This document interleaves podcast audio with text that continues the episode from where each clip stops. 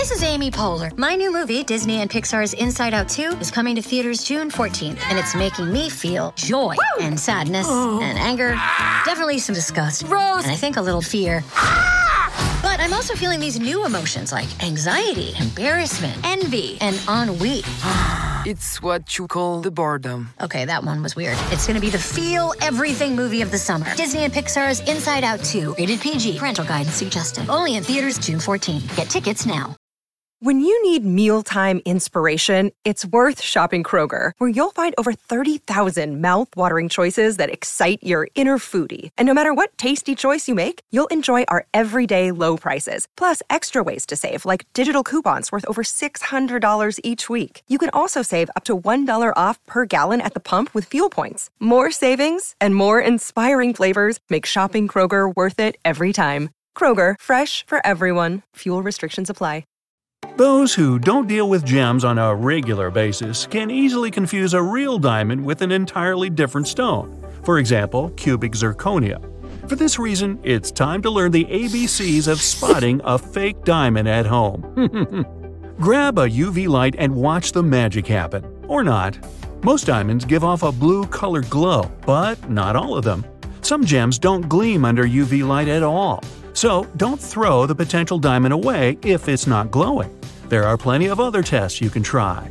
Hold the diamond in your fingers close to your mouth and breathe out a puff of air. A light fog will form on the surface of the diamond. That's because of the moisture and heat in your breath. If the fog disappears right away, your diamond is real. If it takes several seconds for the fog to dissipate, it's likely a fake. If you have a loose diamond, you can try dropping it in a glass of water. If it mm-hmm. sinks, it's the real thing. If it floats in the water, you might have a fake on your hands. An authentic diamond has a high density. Diamonds are very durable. They can get some surface damage, but a stone that shows a lot of scratches or scuffing is less likely to be a real diamond. There's a reason for diamond drills, they're tough. The harshest way to find out whether your diamond is real or fake is by putting the gem through a fire test. But be very careful when doing it. Use something to hold the diamond. Then take a lighter and keep it beneath the stone for about 30 seconds. Then drop the gem in cold water. If the thing is real, it will remain unharmed. But if it's fake, it'll shatter. Real diamonds were formed under intense pressure and heat billions of years ago, so a little flame will do no damage at all. To test your gold at home, there's no need to bite into it to see if it's real, like people did in the old days. Real gold isn't magnetic, but many other metals are. You'll need something stronger than a fridge magnet, though. When you find a suitably powerful magnet, place it near your piece of gold. Then check whether the item gets attracted to the magnet. If the thing does move, then it's likely made of not pure gold. It might be some kind of cheaper metal plated with gold or a gold like substance. Or you can simply take a few drops of vinegar and pour them on your gold item. If the drops change the color of the metal, it's not real gold. Doing the float test may give you the answer to your question as well. Gold doesn't float, neither does it rust. So if you see some signs of rust or discoloration, you know your piece isn't real. If you're still in doubt, going to a jeweler can be the best solution. They'll conduct further examinations that'll reveal your gold's real weight and purity. You can easily figure out whether something is actually made of silver at home. The best way is to look for any markings or stamps on its surface. You're supposed to find a stamp with 925, 900, or 800 on it. These numbers show the percentage of purity of the silver. If you think it's sterling silver, it should contain at least 92.5% of pure silver or more. Just like gold, silver is non magnetic, so grab some magnets and see if your silver will react. If your piece sticks to the magnet, it's made of something other than silver or is an alloy. You can also smell the piece in question. If you sense the odor of sulfur or a distinct metallic smell, then it's not sterling silver, which is odorless. The piece you have might be silver plated, but any scent indicates that it's not made entirely of sterling silver. Synthetic opals are much more porous than natural ones. Synthetic opals also have a lower density compared to real ones, and for this reason, they tend to be lighter. When you look at them under magnification, synthetic opals have a regular color pattern. At the same time, natural stones don't have such regularity in their tone. I hope you haven't put away that UV light you use to check the diamonds, because it can be used on opals too. A true opal will turn fluorescent green, blue, or white when placed under a UV light. If it doesn't glow, it's not an opal, but hmm, something else. Doublets and triplets are opals that have man made materials added to them. It means they're real, but not pure. On the bright side, they're much more affordable too. Doublets consist of a real opal and some other material fixed to the back of the stone. Triplets have an additional layer on top. If you want to get a genuine opal, you'll have to spend a little bit more money on it. From the side, a real opal should look solid, not layered. Doublets only have two layers the real opal and one more layer attached to it. You should be able to see a thin line where the layers are joined together. Does the top of the opal look glassy or see through?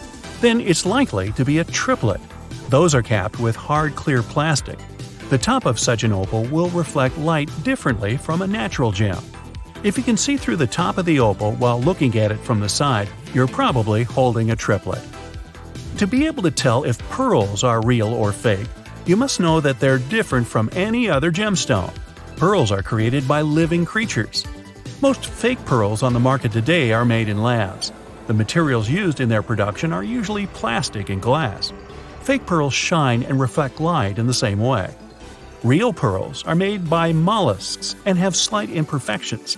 A fake pearl necklace, on the contrary, will have pearls of the same size. All of them will be perfectly spherical and with no blemishes whatsoever.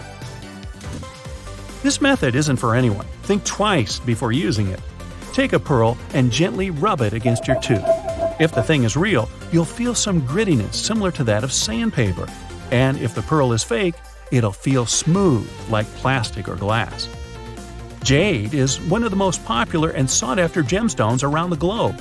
With such high demand, there are going to be plenty of fakes. While flaws in gemstones are typically considered a drawback, they're sometimes a blessing in disguise. Flaws in jade prove that the stone is likely authentic. Hold your gem under the light and carefully inspect it. If you see any bubbles inside the stone, it's not real. Real jade is very hard and doesn't scratch easily. It's even tougher than a lot of metals. That's why your jade item isn't supposed to be affected if you scratch it. Even steel won't leave any marks. To do the scratch test, take a metal object, for example a knife or a pair of scissors, and try to scratch the surface of the jade. You should be looking for any marks left on it. If you see one, your jade is probably fake. Jade is cool to the touch. If you're holding a real thing, you'll notice that it doesn't change its temperature. It'll take a long time to warm up, and later it'll cool down very quickly. A good way to test this out is to hold the jade in your hand and feel its cool temperature. Wait for it to warm up, and then set it aside for several seconds. After that, pick it back up. If it's jade, it should be already cool.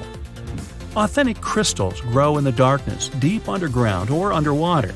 The process takes thousands and sometimes even millions of years. Synthetic crystals have the same chemical makeup as real ones, but they get grown in laboratories lightning fast. As for full blown fake crystals, they're just imitation pieces. Those are often made of plastic or less valuable stones. Afterward, they're dyed and marketed to appear authentic. Authentic crystals take time to mine, process, and ship around the world. This results in prices that are way higher than any synthetic crystals or imitation pieces have. Cheap crystals you can find on online shopping sites may appear to be similar to the real thing. Sellers rely on low prices to make their customers buy more. But in almost all cases, this means the item you're going to get isn't authentic.